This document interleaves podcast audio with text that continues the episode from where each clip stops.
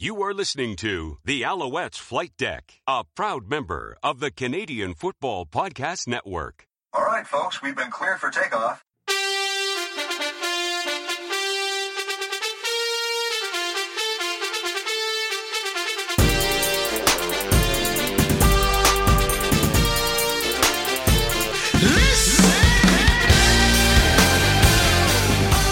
Welcome to the Alouettes Flight Deck, the podcast dedicated to Montreal Alouettes football. I'm Cliffy D. You can find me on Twitter at Cliffy D. And I'm Tim Capper. You can find me on Twitter at Repack. It's R E P P A C T. And this podcast is presented by our good friends over at SportBuff, where if you use the discount code FlightDeck-10 at checkout, you'll earn 10% off your entire orders. Head over to sportbuffshop.com. Well, we didn't kill each other after three days in Troyver. That's a good sign. Oh, if anything, I mean, I, listen, I think we established how well we traveled together Yeah. when we went to Atlantic City to watch the Arena Football League. Agreed. And despite like the the, the two plus year hiccup of, that is COVID nineteen, I think we were both jonesing for honest to goodness football road trip. And even though it didn't go quite as we had hoped and what we had envisioned, like I our, would- I have to like say- our accommodations. well, listen, uh, between the accommodations, between the wacky ass weather, between Yeah. everything Yeah, that going was going- happening, Yeah, heat to cold, the heat to cool. oh, it's like the Katy Perry, like the Katy Perry song. You're hot and you're cold. You know, it's like just oh, Yes, you're yes and you're no. Like, Yes. uh, you're in there, you're out. Yeah, you're up and they're down. Right. no, it, it, it was it, it was such an interesting weekend in so many respects. But seriously, man, I think we had an amazing time. I At least. I I, cer- I certainly had an amazing No, time. no, I had a good time too. I really did have a good time too. I, I think I think the funny thing was, and this is no slight on the city of Trois-Rivières in any way. It's just a matter of what were we going to do during the off time. You know, it's not like it's a Grey Cup where you have something scheduled the entire time. You know, basically the entire time during. Uh, you know, this stuff. You know, stuff scheduled. Y- You, know, you know, even even us were able to do a, a, a behind the scenes test for something that may or may not be coming up very shortly. So, you know, Yeah, because we had, we as, as we said, we had a lot of great envisionments of what we wanted to do for this this long weekend that happened. But again, because of the CFL strike two, uh, 1.0 that uh, came about, a, a lot of our plans kind of just got uh, you know put in the trash. yeah, It yeah. happens. Yeah, yeah. So we, we regrouped. We okay. We came up with a plan B, and we just said, okay, let's let's see what we can do to make things work. And yeah, I mean, we we got to see a, sort of a lay of the land and try to figure things out. So I think for the most part, the coverage that we were able to provide on the Flight Deck uh, Twitter account and through pretty much through all the social medias, I think we did an okay job. I mean, like I said, it wasn't quite how we envisioned it, but. I think for the most part, we were able to get the message across. I think people were really appreciative of the fact that we were out there at camp mm-hmm. and kind of, you know, sharing things and just finally getting a chance to see the players in a training camp environment for the first time since 2019 is absolutely incredible. Yeah, no, I completely agree with you. I mean, it's it, it it's you know it's been it's different than because in the past you yourself I think at one point I can't remember where camp was being held, but you spent I think basically a week at camp. Um, I've gone to single day games like you know inter squad game or, or when they was being held. We went uh, two days in a row over the Victoria Day weekend also at Percival Molson. Uh, this this was slightly different, obviously, but you know it's it's uh, it's good practice, so to speak, because if you know, depending on where training camp is going to be in 2023, um, could be anywhere from Trois-Rivières up to Quebec City, and yes, ladies and gentlemen, you heard me correct. Um, you know, it, it's just it just get you know, you know, hopefully we'll be able to do things bigger and better.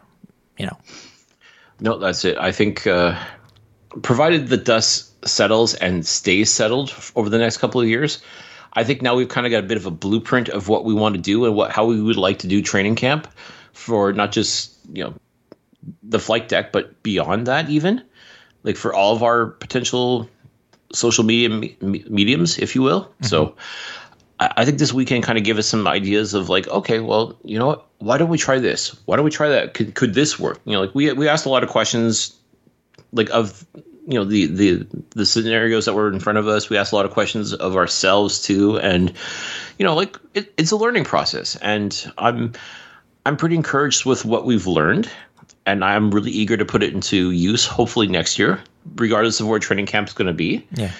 If it's in Trois Rivières, then yes, we have a better idea of what's happening, what's what's doing up there. If they do decide to have training camp back in Montreal, then okay, fine, we we adjust to that as well. And as we were told, that is very much a possibility. You could be seeing Montreal Alouettes training camp in 2023 take place in Quebec City. So that would be very interesting as well, because once again, you're throwing yet another wrinkle into the plans. And you know what? Whatever the, the league or the team decides they want to do for next year, I, I won't say we will be 100% ready for it because we don't know what's going to happen. But whatever the whatever's going to be presented in front of us, we'll at least have this experience to fall back on and learn from and grow with. Exactly. Um, you know, it, it, it, was pretty fitting. I think. Um, uh, I think it was Marco Olivier Bourrier who said said to you you know, coming to the first day of camp, he goes, "What did he say? You always come repping, or something, something to that effect." When he, he saw you with your uh, your podcast merch on, is that what he said to you? Something, as I said, I think uh, it was something like that. And it, it wasn't Mark; it was uh, Eric Deslauriers. Oh, sorry, Eric Deslauriers. Eric Deslauriers. Yes, yeah, um, yeah. Oh, he knows. He knows, and you know, big fan of the show too, which we appreciate. I mean, it's it's it's really been amazing to me to learn just over the past couple weeks and months just how many people in within the organization are listening to the podcast. And believe me, we appreciate each and every one of you guys listening to us. Like I said, we we do this for you. We do this for the fans. So, you know, it, it's so awesome that you reach out to us and you see us out there working too. So that's great. Exactly. Um, but yeah, I, I, think it started off really, really well. I mean, first and foremost, I'm going to give props to the uh, um, to uh, Cégep Trois Rivières and their their football team, the Diablos. I mean, that stadium's nice, man. I mean, it's you and I were trying to come up with an idea of what, at least in the Montreal area, what Cégep has a, a, a permanent stadium like that that holds about, about approximately two thousand people, and we mm-hmm. could really couldn't come up with one because we know that none of the, as far as we know, none of the English stations that play football have that type of thing. Uh, yeah, Vanier does not. Mm-hmm. You know, uh, Abbott does not. It's John Abbott College. Right. Um, you know, Saint, Saint Laurent plays, I think, at UDM, if I remember correctly. Mm. Uh, uh, Andre Grasset. I don't know what Andre Grasset has, but, but again, it's, it's, I'm just trying to think of them off the top of my head. The ones that have football. It, it, was a gorgeous. It was a gorgeous location. It really, really was. And uh, it's funny how I was so awestruck by those stupid stadium lights. yes. So. No, yeah. it was. It's definitely a, a nice little stadium. Uh, and what I was really struck by was uh, every time, every camp session that we attended people that were there from Trois Rivières, and they were rocking gear from the the Diablos, which is the name of the Cégep, uh, the the football team. They were representing the Cégep team, yeah. like just showing up for Alouettes practice, but wearing like uh, hoodies or T-shirts. You know, basically repping, repping their hometown team, so to speak, which I thought was really cool. I thought it was a great way to have you know have that representation. Uh, really great for the the Cégep too, and at least it had to be great for the Alouettes too to see that the the city that they're partnering with, like the people were coming out and supporting them mm-hmm. and their training camp endeavors, but still at the same time letting everybody know that yeah, you know we're, we're here to see you guys, but at the same time, this is our house, and I got nothing but respect for that. Like I, I really thought it was amazing that the the the community in Trois Rivières came out in full force for the most part and really supported this endeavor by the Alouettes. For sure. Did, by the way, did you think it's very apropos that the first day that we you, we're all there, uh, and then we have a weather delay? wow. I mean, this was something else. I mean, it was raining on our drive up to Trois Rivières. Okay, this was expected. And we saw like thunderstorm watch. Like, okay, let's see how that goes. But we pulled into the parking lot and you know, clear skies. Uh, it was a little bit sunny, but you can tell it had rained. But okay, let's let's let's go. So we we settled into our seats, uh, toweled them off because they were a little, you know, a little wet from a. I guess it must have been a bit of a downpour there. So you know, towel them off, and we're ready to go. Uh, guys are coming out, uh, you know, playing some music on the loudspeakers, you know, getting everybody loose and everything like that. And then you hear. I think you and I saw lightning first off in the distance. Uh, you're right. We did. I did see a, a flash right away. Like, Yeah. oh shoot! Oh no! what what what's the protocol here? And then, sure enough, uh, they basically the coaches basically rounded up the players and told them back to the locker room. It was even funnier when it occurred when the first thunder with uh, the first thunderclap. They, the entire team, oh, oh gosh, like what's happening? yeah, because I mean, again, when it comes to training camp, it's we've seen all sorts of weather. Not like Winnipeg, where they've gotten snow during their training camp session earlier last week, but uh, we've seen some different weather conditions happening during training camp, and I I don't ever recall seeing like a thunderstorm or lightning even at a camp. So this is this was uncharted territory for, I guess, everybody really. Oh, with, Mo- So- with what Montreal has recently, when it comes to the history versus Mother Nature and games being can being games being ended prematurely, um, I was you know we were curious to know what this what the what the status was going to be. Considering what's funny is at the same time uh, they the Owls had two refs there, That you know, and Andre Proulx was there, and it was like, oh, we should have asked him.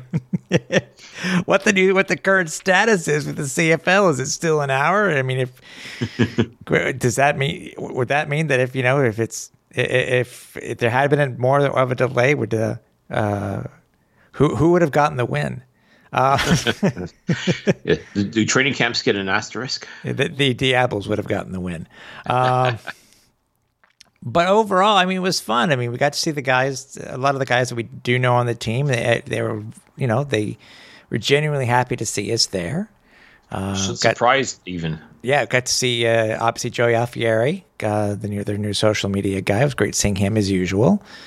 Um, and, and by the way, if, if nobody's ever talked to Joey before, I mean, if, if you don't know what he looks like, you, you should get to know what he looks like and, and talk to him if you can during the games because the guy is. I mean, yes, he did work for TSN 690 for all those years. But the, the dude is really very knowledgeable. And obviously, now being a part of the Alouettes franchise and their organization, rather, the, the dude even has more, uh, a, a wealth of more knowledge. So, but then, then, like as I said, the players. It was great to see the reaction, as I said, to, to you know that, that show that we're there, we're there to support them. You know, No, it was excellent. It was uh, it was great to see actual football action on the field, and then great to talk to these guys afterwards, and just yeah, you could tell they were excited. They were they were hyped, and I think there was a sense of relief because let's not forget, like there there was that question in the air like uh, about strikes, and then finally being told, okay, now you can go on the field. Looks like things are back underway, so you can see there was a bit of that relief, that excitement in them. That like okay, you know, we're here to work. Let's let's get to work and let's play some football. Like that that was the general theme and the tone over the weekend was that they wanted to work and it was just about getting better every day and you know improving themselves and it, you know like you get to see you got just to see a taste of what's happening and there is definitely a lot to be excited about. Oh, for sure. I mean, you know, for the first time this year, we had the the chance to see all of our quarterbacks in action. Um, you know, got to see who you know the players that weren't there, you know, being either suspended or whatnot. You know, we were able to see some of our other running backs go after it. You know, um, I, I think for me was one of the interesting things, and it's not really a, and it's not really a thing that is really published or, or publicized in any way. And obviously, it, it occurs because it is camp and things can happen. It was interesting, and I'm going to be as vague as possible because I, I think I owe the players that I saw and I- and to you know just keep this information as it is because if the team's not reporting it, then you know, there's no reason. I think, in for, at least in my case, I don't think there's any really reason to, to say who specifically. But it was very interesting to see the players that that were nicked up, uh, how they went about their their practice session. You know, and they were out there. They were out there rehabbing as best as they could, depending on the situation that they had. Um, whether it be from the different stretches, whether it be from working the weights, whether it was using the the medicine balls or stuff like that. You know, it was it was again it was a, a side of camp that I really never really paid attention to. But I thought it was pretty cool. And if there's a, a positive to be taken of the fact that some of these, uh, I'll say, more established players were kind of off to the side, it really allowed the the young up and comers or the guys that nobody knew about. It gave them their chance to shine, their chance to work with the veterans and show what they can do on a football field. And let's not forget, folks, this is where you find your superstars. You know, like you, you take a look at the the players that you love and the the well known names on this team. At one point, they were that guy that you were going down the depth chart, going, "Who the hell is that guy?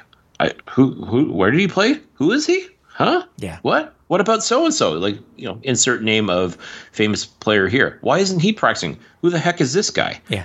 Well, guess what? Who the heck is this guy? In two three years, he becomes your superstar. He becomes that household name. He's the guy that you just went and bought his jersey at the game last week. Like that's that's where it starts, folks. I mean, like this is what your opportunity. You know what the superstars can do. You know what the the established veterans can do. I'm I and hopefully you as well should be more interested in finding out the guys that are they're signed. Like, well, why did we sign so many running backs? Well, there's probably a reason for that Yeah. because you want to see who's available, who's next, who's going to step up when so and so gets injured. This is the time. This is where you find out who's got it and who doesn't got it.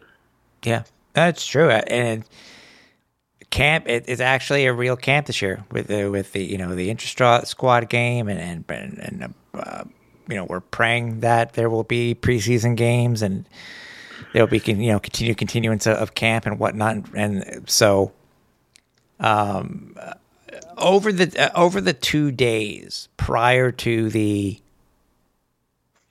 intra squad game, Cliff, what what were the some of the things that stood out to you the most? Things that may have impressed you the most, may whether it had been a player or where or, or how? Because I mean, we've been to camp before, but what what were your thoughts on on some of the, on the first two days at camp that we were there? I mean, we could talk about players, and we certainly will talk. But there was a, a number of players that really stood out for us, and we were really excited to see, and we're not disappointed in what they were able to bring. But uh, as far as like the overall atmosphere, I think just being in an actual stadium, being able to watch these guys do what they do, and get the opportunities they need to to make the moves, like to to do what they need to do in order to actually be able to be considered a football player, was excellent again, I'm, I have no doubt in my mind that uh, last year's training camp was, which was abridged and closed off to the public, so we have no idea what kind of training went on there. Have no idea how they were able to prepare. So I mean, you kind of left wondering just what was happening in camp. Whereas this year, you got to see everything because you you know people were allowed to attend and see what was going on. Uh, to me, like I just think that the the atmosphere was fantastic. It was what I expected a training camp to be Yeah, uh, every day rosters were there for everybody to help themselves to that way you can see like oh what who's number 29 what he just made a great play oh that's who okay. Yeah, all yeah, right, all three days, all three days that we were there. Yep, you know, props to the to the uh, owls for doing that. I will admit. yeah i mean this is like because again like you go on the website and it's not always updated. So i mean it that that was my concern was not being able to know okay for example like uh, 2021 draft picks what numbers were they going to be assigned? Because i want to keep i want to keep an eye on them. I want to see what they're up to. It may not show on the website but these depth charts they're they're there. They're given to the media so why wouldn't they be given to anyone else who is attending the the, the training camp sessions? So yeah just like you i, I gotta give props to the team for uh, being able to provide those to everyone and anyone who wanted it because it made things a lot easier. Because yeah i was referring to it numbers of times just because i wasn't 100% sure like or, or finding out that someone changed their number even like, it's like oh Yeah. okay. Yeah, for example, Trevor Harris, who was wearing 17 next last year, he's now wearing his familiar number seven, which I'm sure is going to upset a lot of longtime Alouettes fans for obvious reasons. But hey, listen, numbers are numbers, folks. I mean, like it's, you know, as long as they're not wearing 13 or 86, it's all good. Yeah, yeah, and and for me, I was I was I was wondering how he lost lost the number one, and I and I finally figured it out. oh, Yeah, yeah, uh, uh, VA's playing again, so Trevor isn't number one anymore. He's currently at current. It's nay, it's it's the truth. It's the truth. He, he he is currently number two. he is. It's it's not a lie. Could be a slight. he- Could be a slight, but it's not a lie. No, and I, I think that's I think, well that, jo- I think that joke went over really well. Okay. This guy from the guy who who effectively saved his life on day one. yeah, it's one thing we didn't say. You're Uh, right. It's one thing we did forget about. You know, we were coming into the stadium for the very first time, and Cliff's driving, and then, you know, the players are are, are just you know coming out uh, because they were delayed coming out to the stadium by the- by sound of it, and there go there you know Trevor Harris. It's like Cliff, push the brake. He he he is our number two best uh, quarterback. So Oh, I, I saw him, and I just I, I just want acknowledgement that you know people who think I hate Trevor Harris, I could have ran him over. Could have been an accident, quote unquote, but I didn't do it. so you know, just I, I just I just want the record to show that I did not hit Trevor Harris with No, my car. not. No, you did not. No, I had no desi- I had no desire I'm about to say, and no ill will. Right, no ill will. None at all. No. none at all. Um, but it's yeah, I, I, I'm agreeing with you. I mean, it's just looking at at the rosters too, and, and being able to watch guys. And I will admit, you know, it's learning some of these players stuff like that. I I, I saw, you know, I guess something I really didn't get to see because we we. It really, he really wasn't in with the team that long. With, you know, with VA being hurt and Trevor Harris becoming the number one last year, actually being able to see the differences in those two types of, you know, those two quarterbacks. Mm-hmm. You know, I, I said to you multiple times that, I, you know, and other people that were there that I spoke with that, you know, the difference in, in these two, you know, in Trevor Harris and in Vernon Adams and how they, how they play and how they throw. I mean, it's completely different, but it, it gets, you know, it gets done. But, you know, it's, we saw a lot of what we normally saw with Trevor Harris, at least at the tail end of last year. It did change up a little bit when they started having the the mini scrimmages and stuff like that, and then we saw some stuff with the um, with the uh, inter squad game, which we'll get to here in a couple of minutes. But out, out of everyone that you saw, um, who impressed you? I know for me, at least during practice. Uh, it was, I guess what, I guess he would be considered, I'm guessing our number four at the moment, Davis Alexander from Portland State, uh, quarterback that I thought he was, he was playing very, very well during practices. He didn't do, do so well during the scrimmage itself, but, um, he had a, he threw a dime. I mean, it was just a, like a laser. And I was really impressed. I think he's, a, he's a, he's a shorter, shorter quarterback. What is he? It doesn't. Uh, that- Six feet. the information they have here under height makes absolutely no sense. Did you notice these numbers? Well, he's five eleven. Is that is that what is that how it reads? Yes. Okay, then what's what's the number? What's the two after it? Well, I'm guessing it's five foot eleven point two. I mean, Okay, I, guess was really wondering. Yeah, okay, okay. Now it makes more sense to me because it didn't make any sense. It's like, wait a minute. Anyways, yeah, five eleven. But I, I thought he impressed me. Uh, he impressed me quite a bit. Uh, Warren New- Warren Newman, double zero. Uh, you think he would be a spitting image of um of who was it? Uh, Ezra Landry. yeah, of, Ezra Landry. Uh, and, yeah. do, and don't believe that it says he's five five. Yeah, five five was very generous. He's considerably shorter than five five. Yeah, yeah. And obviously, I- we, we got to see our number, our number one draft pick. We got to see, you know, so, but it, for me, that's I think that really stood out. I mean, uh, the running backs did a great job. Uh, uh, you know, I, I, I- for me, I mean, and what about you? What about you? Well, I'm definitely with you with uh, Davis Alexander, just in the sense his mechanics were on point. Like his throwing technique, his footwork, everything was was clicking. At least in the uh, in the drills that he was doing, and just in the, the mini scrimmages uh, during the tra- regular training camp sessions. The scrimmage game, he was okay. Not he had like flashes of brilliance, which you know comes to be expected because again, obviously the attention was going to be on Vernon Adams, Trevor Harris, and Dominique Davis, the guys who have actually played in the league. Yeah. So he he was ba- basically going to have to settle for table scraps, and that's to be expected. However, he did throw an absolute dime, as you said, like a frozen rope right to Kaion Julien-Grant to score a touchdown. Yep. Absolutely beautiful. And he made quite a few really, really nice throws in camp as well. I mean, this, is a guy that I think is definitely going to get a lot of attention. And if we do get a preseason game on on Saturday, he's definitely someone who I'm hoping is going to get a lot of reps in that in that game experience against Hamilton because, like I said, not perfect. There's still a lot to work on, but I mean, as I said, fundamentally, like he's one of the more mechanically sound quarterbacks that I've seen come up in a while. And I'm really curious to see what uh, what he can do in an actual game situation. Yep, I agree with you. Uh, beyond that, uh, Hergy Mayala, I mean, oh, wow. Uh, you know, really, my first time, oh, I, I don't pay attention to these guys when they're really not with the Alouettes. You know, I'll know the names, but not really watch them. But I think he did amazing. Uh, somebody that we, He, we, he was we catching just about everything. Yep. Somebody that we really put a spotlight on too was uh, uh, rookie Fabian Guerra. Um, finally getting, you know, finally getting that that at least that chance because you know, with as you mentioned on social media, you know, two years of camp and because you know can't not going to camp because of COVID and stuff like that, and finally getting his choice out, you know, basically out of the arena league. Um, obviously, he was very impressive, especially in the scrimmage. Wow. Oh man. Yeah, yeah, yeah, yeah.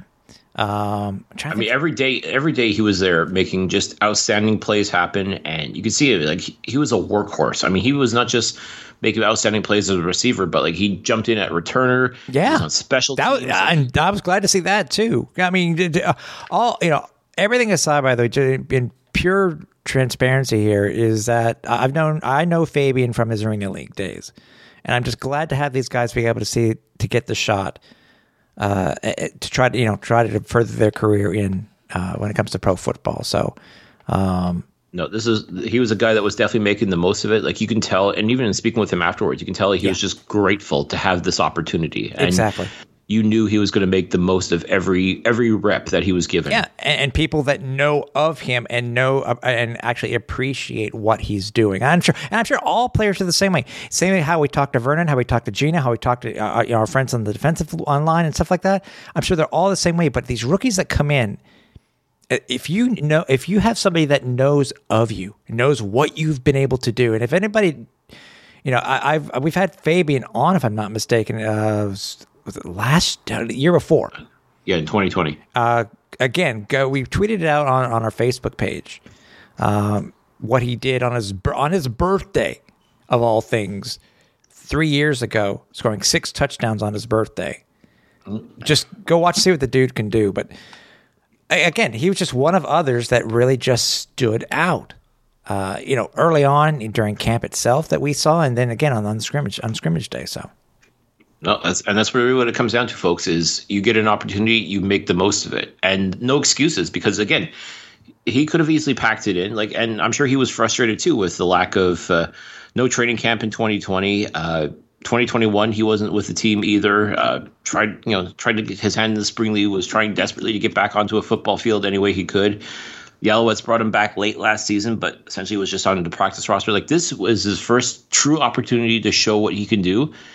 And believe me, folks, he made the most of it. Like, he, if you were at camp, you saw exactly what we saw, and he was outstanding. And if you haven't had a chance to see him yet, just you wait because believe me, like this guy will come as advertised. Like Yeah. he is the real deal. Like, my goodness, like, like I mean, I was impressed with him before from his arena days, but just actually seeing him in action, 100% live. Whew, tell you what, folks, be very excited to see Fabian Guerra play for the Alouettes. Yep. Um, before we talk about the scrimmage and talk about obviously the you know the what could be the pending doom or what we've been led to believe currently when it comes to the you know, CBA contra- uh, the CBA shenanigans. Uh, just to remind everybody, we are on social media. Uh, there are multiple platforms where you can follow us. You can uh, check us out over on Facebook. You can just do a search for Alouettes Flight Deck Pod. Uh, obviously, our main place where you are, you can find all of our archives is over at alouettesflightdeck.ca. Uh, you can catch us on Instagram. Just search for Alouettes Flight Deck. Um, don't forget our merch store. We have a whole bunch of new stuff there that I'm sure you guys will like. Um, also, YouTube. We're still, I said, we're st- con- it's still out there where we are going to be giving away this uh, this free this free satin jersey to one of the first hundred or hundred or pl- hundred plus people who actually go and like uh, our YouTube page. Just do a general search for uh, Instagram. Uh, sorry, for Alouettes Flight Deck on uh, YouTube, and obviously with Twitter. Our main Twitter is at uh, Alouettes FL Deck. And if you want to reach us by email, multiple ways that you can do so. You can reach us out reach out to us at alouettespodcast at gmail.com or tim.capper at alouettesflightdeck.ca or Cliff over at clifford.pine at alouettesflightdeck.ca. Um, by the way, one thing we didn't mention, I did a quick mention to something else that they did besides giving out the giving out the rosters and stuff like that. Cliff is that for anybody who was there, the Alouettes had also made up uh, a, a, I guess, a little bit of a treat for fans who were there. They actually had a for uh, a a card that had a promo code for anybody who was there specifically at camp so that they could uh, have a special deal on tickets for the opener on the uh, on what is currently supposed to be the opener on uh, on June 23rd and uh, don't have the code with me. Um, you have to go to training camp in order to get it. Um, exactly. It's for those that's in the know so. Yeah. Uh, but that that was a nice that was a nice uh, uh, little thank you from the Alouettes uh, organization to all the fans that were there. So, um, yeah. Uh, so thoughts on the um, what you said, what you saw pregame, what you saw during, and and we'll talk about the scrimmage. So, what are your thoughts? Mm-hmm. Well, when it comes to the intra squad game or scrimmage, however you want to phrase it, I mean, one thing you got to remember is it's as close to the real thing as you're going to get when it comes to lining up against your teammates because obviously nobody's going to go out there and, and truck you nobody's going to try and make you look stupid or anything like that like all you have to do is just go out and make plays and i think everything that i've seen so far from this team there's a lot to be excited about i mean va got off to a bit of a, a, shaky start, but you know, by the end he was slinging it pretty hard and looking pretty good. I mean, like you could see his awareness and and just the way he he commands attention. Uh, like there's there's no question that he is the leader of this team, and everything goes through him as it should be. Because listen, it, he he's been through enough. He he's been through a lot, and I think there's a little bit of redemption on his mind as well. He did not like how his season ended last year. Mm-hmm. Uh, he wants to prove that he's the man. He wants to prove that he belongs as a leader on this football team and I, I think his actions in camp, uh, through like the training camp sessions that we saw, and even in this intra squad game, he was showing the signs of a leader, which we've come to expect out of this guy. So it's it was great to see. Uh, I think the other quarterbacks that were there also brought a lot to the table as well. Uh, Dominique Davis just looked very solid. He looked like someone that could easily become the backup uh, depending on how things go. But uh, he, he he was definitely in control in control as well, and uh, looking very solid. Uh, I mean, like I said, a lot of guys that have made plays. As we talked about, Fabian Guerra, just absolutely beautiful touchdown. Uh, I believe if you go to the Alouettes Twitter account, uh, you'll see a video of it. Uh, caught a beautiful pass from Trevor Harris. Yeah. And what blew me away more than anything else, Tim, Mm-hmm. Like obviously, you and I were excited for him because yeah. we we've known him for a while and we know what he can do. Hearing the fans losing their minds for that touchdown, and then watching him walk back to the huddle and seeing every single person go up and high five him Yeah. and hug him Yeah. and just you know show him love. Yep. And you can see like he was grinning from ear to ear. Like he like you could see the look on his face. Like yes, finally, Mm-hmm. finally. Like you, you you feel like the weight just lift off of him. Like everything that was going on over the past couple of years with him, like this validated him. Like he, you could you could see it, and you can't help but love that. Like Yeah. that that to me is like someone that wants to be a part of this team, wants to show what he can do in this league. Yeah, and he Like- he actually came up to us because I think he saw us real briefly at the end of the game, but post game, undressed, came out, came over to us, and we were chatting and whatnot. So it's yeah, that that's that's the other thing to love about this league. That really is. Oh. I mean, for for any player just to come up and and uh, you know any any guy that you know, uh, Mm-hmm. you know, so it, it, that was pretty cool too. No, and like I said, guys made plays. I mean, like I said, it. The real test, of course, will be against an oppo- an actual opponent, not Yeah. against your your teammates. But there was a lot to like. There's a lot of things that needed to be worked on, but uh, I mean, I think this, this defense is going to be extremely sound. I, I think the offense too, once they get clicking, is going to be a force to be reckoned with again. So I mean, like like I said, there's definitely a lot to like about this football team. It's just now it's a matter of okay, we know what they can do against each other, and everybody looks great when you know you, you're not going full tilt and you're not trying to kill each other. Let's see what happens when this team is up against actual competition. I'm really excited to see that. I think to me that's good. What's going to be more the most incredible thing to see more than anything else is just see how this team, as it sits right now, how they fare up against. Uh, like I said, it'll be hopefully Hamilton this Saturday, next Thursday in Ottawa or against Ottawa, I should say at home. I'm I'm. It sounds crazy to say that you're excited for a preseason game, but I am excited to see how this group plays in an actual game atmosphere against an actual opponent. So, yes, in that sense, I'm very excited about a preseason game. Oh yeah, yeah, yeah, for sure. Um, but I, I'm 100 percent on on exactly what you said too. Uh, just if nobody has ever been to an inter squad game, it, it's slightly different. I mean, there it's a full set of refs. Penalties are called. Um, you know, I, I love how, and it seemed early, it seems to be working pretty well with the team, Cliff, is that how they've gotten accustomed to staying outside of that five yard halo uh, with the, you know with, with the recent modification to the uh, no yards uh, penalty rules. Um, I was impressed with that. I think I don't think any were called. We you and I thought maybe one should have been called, but it, I guess overall, it, it, I guess it was just from where we were sitting. One thing I did notice though, just during the actual camp sessions, Yeah. was special teams coach uh, Byron Archambault.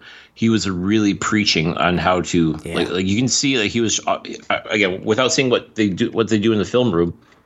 Like you could see him uh, like working individually with certain players and making sure they understood the importance of giving that five yard halo and you know, you know, just the little nuances that we're now going to have to learn as the, the rules have changed and how how special teams now is going to be even more important than ever. And I was concerned about that because again, with Jeff Reinebold was supposed to be the special teams coordinator, but then he's not in camp, and now it's Byron Archambault who's going to. be So I, again, he did special teams for the uh, Carabin, so he knows of it, but.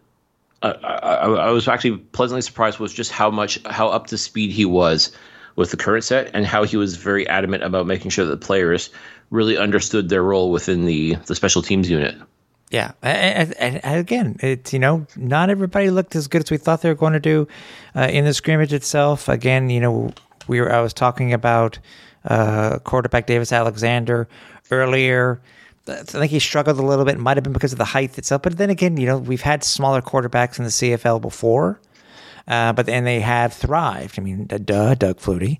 Um, I think what was funny though is that you and I, uh, at least myself, and I don't know if you're going to agree with me on this, you know, but uh, Dominique Davis, which I would currently call, I guess, our, our number three, um, in camp, uh, in during the practices, something just seemed a little bit off. He actually looked pretty spot on during the scrimmage itself. So I was pretty impressed with how Dominique Davis played um, during the scrimmage. So, uh, you know, it, it would have been VA and Trevor, and then Dominique, and then, um, and then uh, Davis Alexander. And I really can't comment on on Ben Holmes. Um, I just he he got time at the end of the scrimmage, I think, or close to the end of the scrimmage. Very little, but he like he he got a couple of reps, but not not nearly enough to really make a a, a, a fair assessment on. it. Yeah. Um, but all in all, also just want to give props. The you know to the fans. It, the place was almost packed. It was almost two thousand people at the actual uh, scrimmage itself. Uh, they did. Uh, no real intros were done, but there's, there's some intros done by uh, by the PA announcer. Um, the, the team got a standing ovation uh, coming in and leaving. Um, you know, uh, surprisingly, there were you know there were there was merch thrown out to the uh, uh, to the fans in the stands, whether it be from the uh, the mini footballs to to actual caps that were thrown out to the fans. And you know, again, after every game, the guy was there taking pictures. You know, the amount of pictures I think VA took. Yeah. You know, so Oh yeah, and I think uh, again a- after not having a training camp for the past two years, accessible to fans, like I, I think these players too kind of wanted to make up for lost time, like to be able to interact with their fans, whether it's taking pictures or signing autographs or even just sitting and chatting for a minute or two about about football itself. I mean, it was just it was great, and I'm, very thankful we had the chance to chat with the guys that we we we've known for a while, and like I said, they're just as excited I think to see us as we were to see them, and just getting caught up like it was old times. Like it, it felt good. I mean, it felt so good to be able to talk with these guys. Just you know, you know, it's it's one thing to talk with these guys on social media or even here on the podcast, like in an interview. That's all well and good, but to get that actual face to face time in in in person, I mean, nothing tops that. And being able to do that again was great. I mean, I think it did us all a world of good. I, I like to think it did them good to sit and talk with us as well, and just you know, just share everything. And you know, like I, I'm very thankful that we had the opportunity to do that again.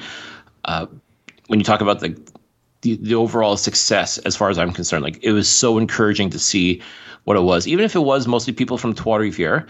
I think working with the city, the Alouettes did, and doing everything they can to make this training camp, like all of this training camp, as successful as possible, is doing things like this, mm-hmm. and it it was incredible. I mean, it, I, I think for those three days that we were in Trois Rivières, we got a lot of football in, which obviously does my heart a lot of good. but but to be able to be a part of something like this, because I've been to some of these scrimmage games too, and you're lucky if you get hundred fans to show up, and you know it's the diehards are going to be there. Like the diehards are going to be there no matter what. But to get the community actually engaged and interested in this event. And we were skeptical about, you know, the fact that it was a holiday Monday evening that you're having the scrimmage game. Like it was kind of weird, but my God, it worked. it was I almost like a regular game day, dude. It was great. yeah. I mean, you you had a tailgate, you had uh, And know? that's one thing we didn't mention, but they, they actually had full concessions. Yeah. I, I, Uh, the, again, the, the, the boutique actually made a trip. Corey made a trip up from Montreal and brought some merchandise that was being sold. You had a local radio station that was there playing tunes. Exact- So it's, hey, why not? No, like like I said, like I said, I, I, I give a lot of credit to the Alouettes and a lot of credit to the city of Trois Rivières to, you know, go all in on this. And it really, they really made it the spectacle they wanted it to be, and then that it should be. And it was so funny because after we pretty much took the team to task for their mishandling of the the whole day one of the strike or day one of camp technically, which led to the strike. After dropping the ball there, I think they pretty much picked up the ball and scored a touchdown with this past weekend, as far as I'm concerned. Like they they redeem themselves in that sense. So I, I got to give props to that. Like we we'll take them to task when they do things wrong, but you got to give respect and show you know show some props when they do things properly. And mm-hmm. this past weekend, things were done properly, and I, I got to take my hat off. Well, not that I'm a hat guy, but I got to give. I gotta give you will be soon. What choice do I have? I got cooked out there. We we, The we both got cooked. I mean, the, the, by the way, it, the way that the sun is at the stadium, folks, is that it, it's the sun is from east to west. So we got it in the morning, and the right side, the left side of my face just got absolutely scorched the first day. Um, So, so did the left, basically the left side of my body, because it was so you know so damn warm. I mean, thirty degrees, thirty nine with the humidex. It was just scorching. Um, I guess you know with the way because the way the sun you know how it, it was setting on on Monday at the scrimmage, uh, you know my, my face was able to balance out. So you, on the other hand, as I said, get a tilly, you'll still look good, buddy. I can promise you that. yeah, my, my, my scalp was pretty tender by the end of uh, the weekend. Let me tell you, folks, it was it was it was not free. And yeah, my face too. Just yeah, got a. I, I got the ultimate farmer's tan going. I know. I think we all did. I mean, did we go? I said warm, and then it was it was some it was chilly on on Monday for sure. It warmed up a little bit once the sun came out, uh, but then it cooled off again. But it, you know, that, hey, well, welcome to uh, uh, Sprummer. S- Sprummer? Can we call it Sprummer in Canada? Sprummer. Spring and Well- summer, Sprummer. Well, I, I laughed because you know the expression like if you don't like the weather in Alberta, wait 15 minutes. That could have that could have easily been Trois Rivières this past weekend.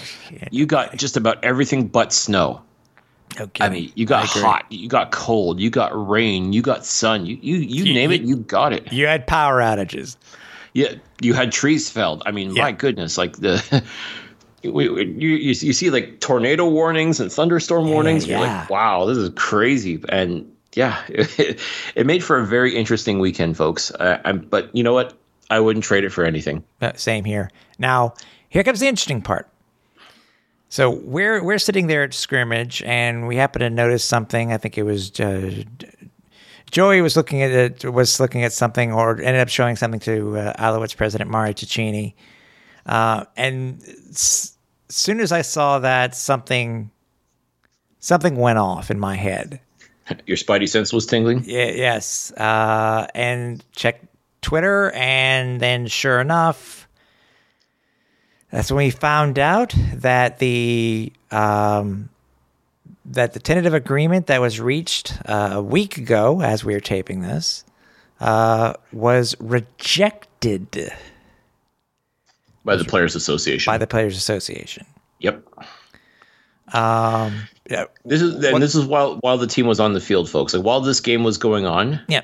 we got this news and yeah we we're looking at each other like okay well let's enjoy this action because we may not get any more for a little bit Yeah, and I will admit the we, we spoke with you know because they were on the field and we spoke with Geno Lewis and uh, Vernon Adams after the game and and uh, they were basically there at the same time and we we happened to mention what had happened and the look it was just pure shock on their faces hearing what the result was. Now, now this is not knowing how they voted. That- That's not what I'm trying to get into but I think it was just and and it wasn't manufactured. It was pure, honest, genuine shock on their faces when they found out that it that it had been ratified. yeah which leads me to believe that they probably thought it was a good deal and probably voted for it again I, i'm not saying they did i'm just saying you know i'm just speculating here but uh, just based on solely on their reaction when we kind of broke the news to them the general surprise like the kind of that wait what feeling Yeah, that they shared with us like Yeah. it was and then it was like okay well what you know like what do we do? And didn't seem to be any panic didn't seem to be any doom and gloom right away. It was like okay well let's let's see what happens. And i guess that was their general attitude like okay let's let's enjoy this and we'll, we'll let the chips fall where they may. Yeah. And and then we, you know, obviously the stuff has come out and everybody knows about this, so we're sorry if you've you've heard this information already. Um, but you know, we heard that uh, obviously that the rookies did not vote in this because they're not full fledged members. Uh, we found out that it was uh, thirty percent of the union itself. The players within the union, the members, did not vote, which was a huge surprise to me. I was like, is there that much apathy or was there there, there was there that much acrimony yeah um and then and then it's just gone from there you know everybody was saying it you know something popped up when it was uh, there was no money put forward for the uh, basically to, to ratify the ratification bonus. Um, and the big thing, which many people are, are not really surprised about, because that's what's still being talked about even to now, even with the, the changes that the uh, CFL has offered to the CFLPA, is the eh, the extra naturalized Canadian and that forty nine percent rule when it came to how much these extra Americans listed as Canadians were going to be able to play. Right, which was the, the the water was kind of muddy on that already, and there was seemed to be a, a sense of well, we'll figure it out as we go along.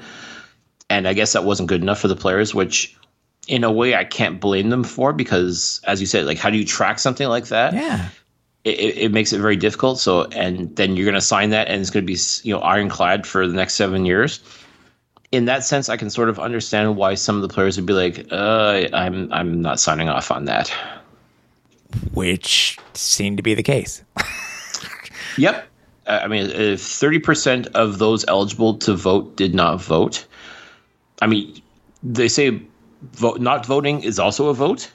And I think it was made pretty clear what the thought was on this deal that uh, even, even though it, the bargaining committee had recommended it, the player representatives had, for the most part, seemed to be in agreement with this the players, I guess, that once they got all their information, they, they made their decision and said, "Yeah, no, this this isn't going to work." Yeah. Um, and then the whole talk now has come out. Now it's going to be the Canadian versus the American players. I don't know if I want to really. I, I don't. I don't really buy into that narrative. Um, you know, you would have to know how somebody voted in order to, to it, you know, if that sort of thing is being created. Uh, when you first heard that, Cliff, you know, from the insiders, what were your thoughts about that? I mean, it's definitely interesting. I mean, it's definitely interesting. Just uh, it, would be kind of curious to see just exactly who voted for what. I mean, it's easy to assume based on nationality who voted for what, but uh, I mean, uh, on first glance, a lot of people were saying like the CFL had really made a lot of concessions in order to get this get this thing moving. Yeah. But the players, I mean, stuck. You know, they, they're sticking to their guns, which has to be admired as well. But at the same time, also means we may not get football anytime soon, which is also a, a very bitter pill to swallow for a lot of people as well. Yeah, and if and if anybody didn't know that the uh, there has been a deadline put forth by the CFL on their quote unquote final offer. I know we've already heard that twice. Mm-hmm. Um, but their final offer, and it has to be decided upon by Thursday at midnight. Uh, so it's Thursday night at midnight. Um, it's just a matter now of will the CFLPA bring it forth to the players and ask them to vote? we don't know that that's still the current narrative as as we're taping this as this you know taping this episode so mm-hmm. and the the league has basically said too like if you don't come up with a a better offer we're gonna like we'll we'll start taking back concessions and if you don't accept this offer too and provide a, a like a, a better counter offer then you're getting locked out no more being fed no more being housed figure figure your own stuff out yeah, uh, there were so the CFL modified their offer slightly. Uh, they did give them a uh, ratification bonus. Um, I think the numbers were close to uh, two numbers were, were, put out there: fifty thousand per team, or fifty thousand per team, or it was like four hundred fifty. I don't remember what it was, but I mean, it's it was four hundred fifty thousand, which basically meant fifty k per team. There we go. And then there was some clawback on some of the some of the monies that was being given. I think in the uh, the 2029 or 2028 or 2029 season. Um, so there's some slight modifications there where some money was taken away. Um, mm-hmm. And obviously, the 49% was gone. Uh, it's now down to one naturalized Canadian. Um, but again, as we're taping this, again, as I said at the top of the show, Cliff, what a change from from topics from one week to the next. Holy crap! Yeah, and you know, it, it's fascinating. Like th- this time last week, like we were watching things unfold right before our eyes as we were recording. Yeah. And I think we were kind of hoping that you know that's you know lightning would strike twice, and then like as we were recording this cu- current episode, that more stuff would unfold, and maybe hopefully things would be good again. But so far, it looks like you know I guess they're going to wait till the eleventh hour once again to make a decision. And it's interesting too because uh, uh, Toronto Argonauts were supposed to fly to Ottawa tomorrow in preparation for their preseason game, and that's been put on hold. Uh, Edmonton too was supposed to go to Winnipeg. Uh, that too looks like it's on hold. Uh, like I said, lots of interesting stuff, and you know, Yeah, other teams are putting out tweets that they are practicing. I think Herb Zurkowski in today he had a story tonight where he said that they will be practicing. Uh, I saw Ottawa just put out a presser stating or uh, a statement saying that they will be practicing from only from 10:30 to I think it's from 10, 10 to to 11:30 or to 12. Sorry, to 12 something like that. That's not that's not a long practice, but anyways, maybe that was already scheduled something like that. Um we just want again, we we just want football. We just want a fair deal, and we and we just want football to be played. We we don't want this, you know, the first strike in you know in fifty years to go any farther than it currently has. I mean, it's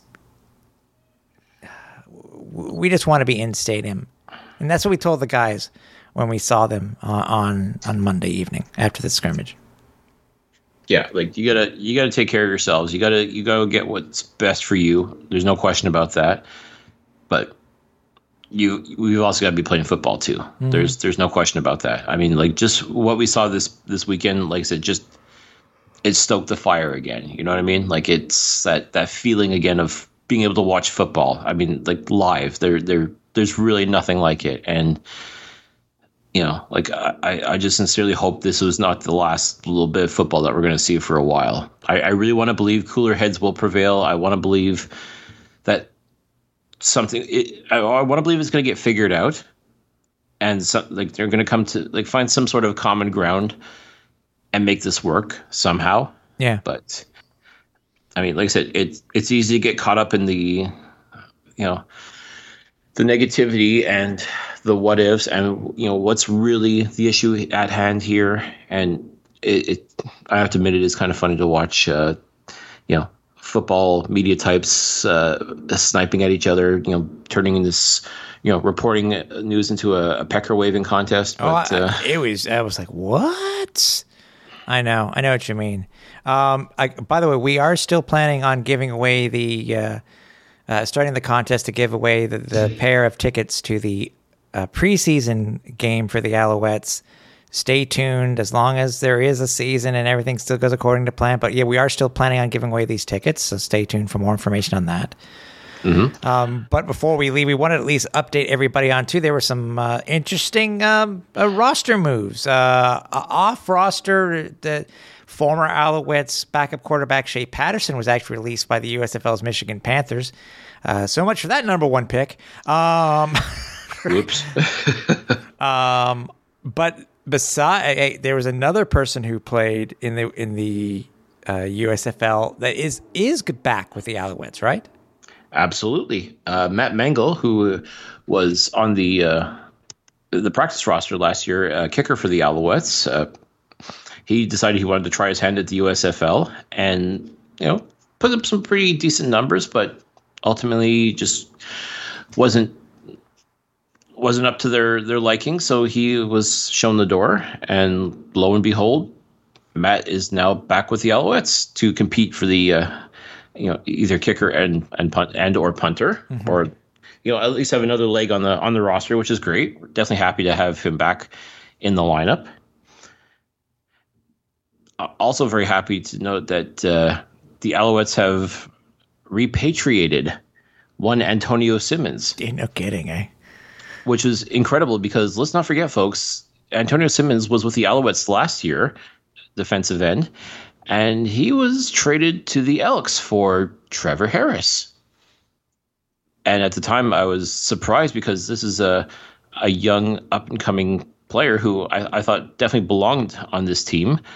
But obviously, to get something of note, you have to give up something of note what I find interesting though is uh, Simmons didn't obviously stick around. It clearly wasn't uh, of the uh, Chris Jones type, I guess, and which led to him being released. Uh, now he's back in Montreal, and Trevor Harris is still in Montreal at a discounted rate, no less. Yeah. So you think about it. Danny Maciocia, general manager of the Alouettes, trades a guy to get a guy, keeps the the guy that he traded for, gets him at a lower rate, and then gets the original guy that he traded for. So now, you got to be impressed. You got to be impressed with how Danny Mac just kind of moves in silence. He makes moves, and you know everybody laughs because you know he's got a type, he's got this, this, and but you know what? He makes moves that you're like, holy crap, mm-hmm. that's genius. Like, you now have Antonio Simmons, who you gave up initially. He's back in the fold. You still have Trevor Harris, who you traded Simmons for, and you have Harris at a much lower rate. I mean, this is win, win, win all day long, folks. I mean, it's as I said, he Daddy Mac is playing chess. Everybody else is playing checkers at this point. No it, it's incredible. Tiddlywinks? Tiddlywinks. Uh, Parcheesi? I, I don't know. I don't know. uh, also, it was uh, running back Jordan Scarlett. Um, he was added to the active roster today. Um, But what was, what was interesting is that Tavien Feaster from South Carolina, who actually was practiced yesterday, uh, and uh, linebacker Yanis uh, Chilhat, they both were added to the list of suspended players. It's interesting to see what, what was the what was the reasoning behind you know Feaster being on the active roster yesterday and practicing, and then being switched over to the suspended list today. Uh, maybe it's something that we don't know about. Maybe it's a family situation. Maybe we don't know. But he's been added to the to the suspended list. Uh, uh, Feaster has so.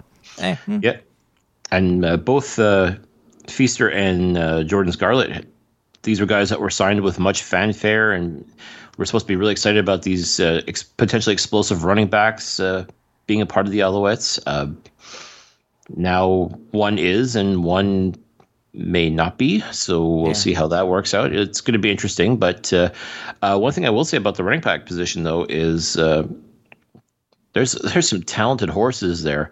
I mean, never mind William Stanback. We already know what he can do. We know how amazing he is.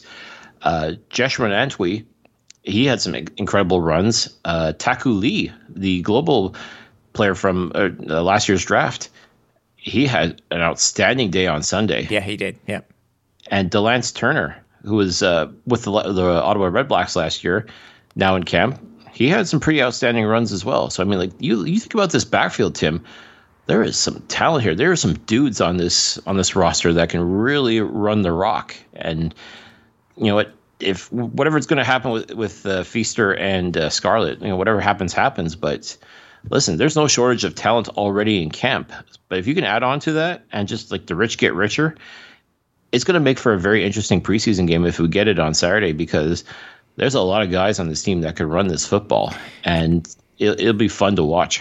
Exactly. Speaking of preseason, before we finish up, uh, TSN did announce their preseason uh, schedule. Uh, the Alouettes game at home versus the Red Blacks, which is currently scheduled for June 3rd. Um, Friday, June 3rd is at 7 p.m. Uh, also, it will be the one will be televised by TSN. Uh, the game, which is currently scheduled for this weekend versus Hamilton, is supposed to be uh, broadcast by RDS. But and worst, I think if you want to see the if you do want to see the English broadcast, uh, the Tiger Cats are going to be having their uh, their own broadcast online through Tiger T- Tiger Cats TV or whatever they're calling it. So just head over to the Tiger Cats website, uh, and they will have the the broadcast there. But it will be available both in English and in French for the first game. Fantastic. And I'm telling you, I'll tell you what, folks, seriously, just based on the people we talked about this evening, you may not find, you know, you may not want to waste a Saturday night, quote unquote, watching a preseason football game. But I'm telling you right now, if you want to see some really outstanding talent just waiting for their chance to shine, you, you got to tune into this preseason game if it happens. Because, like I said, the guys that we mentioned today, they've been balling out, and I'm really excited to actually see them in an actual game atmosphere. It's going to be incredible to see. Like I expect these guys really to stand up and make their name heard and make a case to be a member, a full time member of the Montreal Alouettes, not just practice roster, but to mm-hmm. become an actual roster player on this team. And a lot of these guys, as far as I'm concerned, have that opportunity. It, I think it's really going to come down to what they can do with their preseason opportunities. And it starts this Saturday, or at least it, it's supposed to start this Saturday. So here's hoping it is. Here's hoping that, as we said, cooler heads will prevail when it comes to this whole, uh, you know, collective bargaining agreement and just getting it getting it figured out once and for all, and getting these guys on the field so they can actually play an actual football game. Exactly. And one last thing before we go, uh, from Dan Barnes on social today, uh, literally in the past uh, little bit. Uh, he says, hearing that the CFL and the CFLPA have engaged in collective bargaining talks off and on all day, but the CFLPA leadership not yet prepared to take current deal to membership for a vote. Talks will continue in hopes of getting to that point by the CFL imposed deadline of midnight Eastern Thursday. There you go. So I mean, the clock is ticking, and I, th- I think just like in football in general, clock management is so important. I don't think it's been any more important than it is right now. Like the next 24 or so hours is going to be crucial. So I'm I'm going to keep thinking positive thoughts. I'm going to keep thinking, okay, this this has to get done. It's just a matter of maybe some certain T's have to be crossed and certain I's have to be dotted. I really hope that's really all it is. Find a happy medium. Find a way to make it work for both the league Yeah. and its players, whether they're Canadian, American, or other. Find a way to make it work. That's really what it comes down to. Because, like I said, we got a taste of that football life again, and I want more. I know you want more. I think everybody wants more. So let's make it happen. I agree. Uh, stay tuned to our, all of our socials uh, for any updates on the the, uh, what, we hope to be as good news, and uh, for the upcoming game uh, this weekend. Um, but on that, we will be back to talk about something. We don't know what yet, but we'll be back next week to talk about something Alouettes related. So for everybody here at the Alouettes Flight Deck for Cliffy D, I'm Tim Capper. We're on final approach. Take